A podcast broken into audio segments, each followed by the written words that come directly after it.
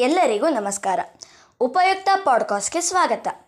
ಇವತ್ತು ನಾನು ಹೇಳುವ ಕಥೆಯ ಹೆಸರು ತಿಲಕಾಷ್ಟ ಮಹಿಷ ಬಂಧನಂ ಒಂದು ಬಾರಿ ಕೃಷ್ಣದೇವರಾಯರ ಒಡ್ಡೋಲಗಕ್ಕೆ ಉತ್ತರ ಭಾರತದ ಪಂಡಿತೋತ್ತಮ ವಿದ್ಯಾಧರ ಎಂಬವನ ಆಗಮನ ಆಯಿತು. ತಾನು ಸಕಲ ಶಾಸ್ತ್ರ ಪಾರಂಗತನೆಂದು ವೇದ ಪುರಾಣಗಳನ್ನು ಅರಗಿಸಿ ಕುಡಿದವನೆಂದು ವಾದ ವಿವಾದಗಳಲ್ಲಿ ತನ್ನನ್ನು ಸೋಲಿಸುವವರು ಇಡೀ ಹಿಂದೂಸ್ಥಾನದಲ್ಲಿ ಯಾರೂ ಇಲ್ಲವೆಂದು ಅಹಂಕಾರದ ಮಾತುಗಳನ್ನು ಪಂಡಿತೋತ್ತಮ ಹೇಳಿಕೊಂಡ. ತಾನು ಈವರೆಗೆ ಅಧ್ಯಯನ ಮಾಡಿರುವ ನೂರಾರು ದೊಡ್ಡ ದೊಡ್ಡ ಗ್ರಂಥಗಳನ್ನು ಆಳುಗಳ ಹೆಗಲ ಮೇಲೆ ಹೊರಿಸಿಕೊಂಡು ಬಂದಿದ್ದ ಆತನ ಠೀವಿಗೆ ಸಭೆಯಲ್ಲಿದ್ದವರೆಲ್ಲರೂ ನಿಬ್ಬೆರಗಾಗಿ ಹೋಗಿದ್ದರು. ಮಹಾರಾಜ್ ತಮ್ಮ ಆಸ್ಥಾನದಲ್ಲಿ ಪಂಡಿತ ರತ್ನಗಳೇ ತುಂಬಿಕೊಂಡಿದ್ದಾರೆಂದು ಕೇಳಿದ್ದೇನೆ. ಅವರು ಏನೇ ಕೇಳಿದರೂ ಉತ್ತರ ಕೊಡಲು ನಾನು ಸಿದ್ಧ.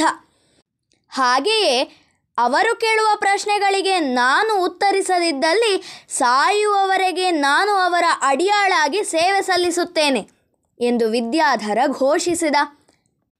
ಆತನ ಮಾತು ಕೇಳಿದ ಆಸ್ಥಾನಿಕರು ಸಣ್ಣಗೆ ಬೆವರತೊಡಗಿದರು. ಒಬ್ಬರ ಮುಖ ಒಬ್ಬರು ನೋಡತೊಡಗಿದರು. ಕೃಷ್ಣದೇವರಾಯರಿಗೂ ಗಾಬರಿ ಆವರಿಸಿಕೊಂಡಿತು.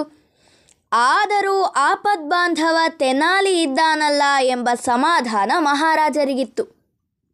ಪ್ರಭುಗಳ ಇಂಗಿತವನ್ನರಿತ ತೆನಾಲಿ ರಾಮಕೃಷ್ಣ ಎದ್ದು ನಿಂತು ವಿನಮ್ರವಾಗಿ ಹೇಳಿದ, ಪಂಡಿತೋತ್ತಮರೇ, ತಾವು ತುಂಬ ದೂರದಿಂದ ಬಂದಿದ್ದೀರಿ. ಪ್ರಯಾಣದ ಆಯಾಸದಿಂದ ಬಳಲಿದ್ದೀರಿ.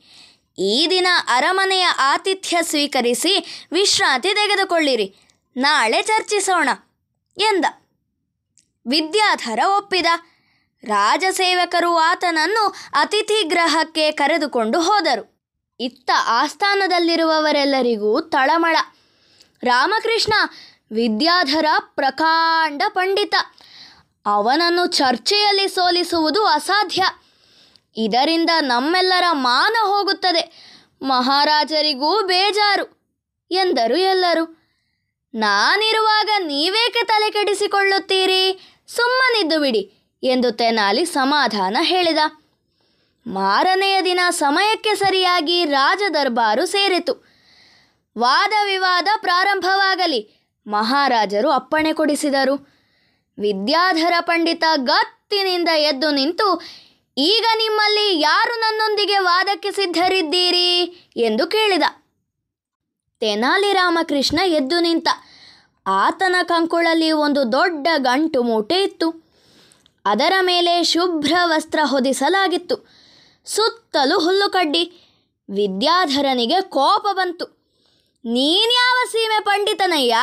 ಹುಲ್ಲು ಕಡ್ಡಿಯ ಗಂಟು ಮೂಟೆ ಕಟ್ಟಿಕೊಂಡು ನನ್ನೊಂದಿಗೆ ವಾದಕ್ಕೆ ಬಂದಿದ್ದೀಯಲ್ಲ? ನಿನ್ನ ಅಜ್ಞಾನ ಕಂಡು ಅಯ್ಯೋ ಅನಿಸುತ್ತಿದೆ ಎಂದು ಮೂದಲಿಸಿದ. ತೆನಾಲಿ ರಾಮಕೃಷ್ಣ ಕೋಪ ಮಾಡಿಕೊಳ್ಳಲಿಲ್ಲ. ಶಾಂತ ಸ್ವರದಲ್ಲಿ ಪಂಡಿತರು ಕ್ಷಮಿಸಬೇಕು. ಇಂದಿನ ನನ್ನ ವಾದದ ವಿಷಯವೇ ಈ ಗಂಟು ಮೂಟೆ. ಇದನ್ನು ನಾನು ತುಂಬ ಶ್ರಮವಹಿಸಿ ರಚಿಸಿದ್ದೇನೆ. ಇದಂತೂ ನಿಜಕ್ಕೂ ಉದ್ಗ್ರಂಥ. ತಾವು ಕೇಳಿರಬೇಕು. ಇದರ ಹೆಸರು ತಿಲಕಾಷ್ಟಮಹಿಷ ಸೂತ್ರಬಂಧನಂ ಎಂದು. ಈ ಹೆಸರಿನ ಅರ್ಥವನ್ನು ತಾವು ವಿವರಿಸಿದರೂ ಸಾಕು. ನಾನು ಒಂದಲ್ಲ, ಎರಡಲ್ಲ, ನೂರಾರು ಜನ್ಮಕ್ಕೂ ತಮ್ಮ ಚರಣ ಕಮಲದಾಸನಾಗಿ ಸೇವೆ ಮಾಡಿಕೊಂಡಿರುವೆ ಎಂದು ಹೇಳಿದ.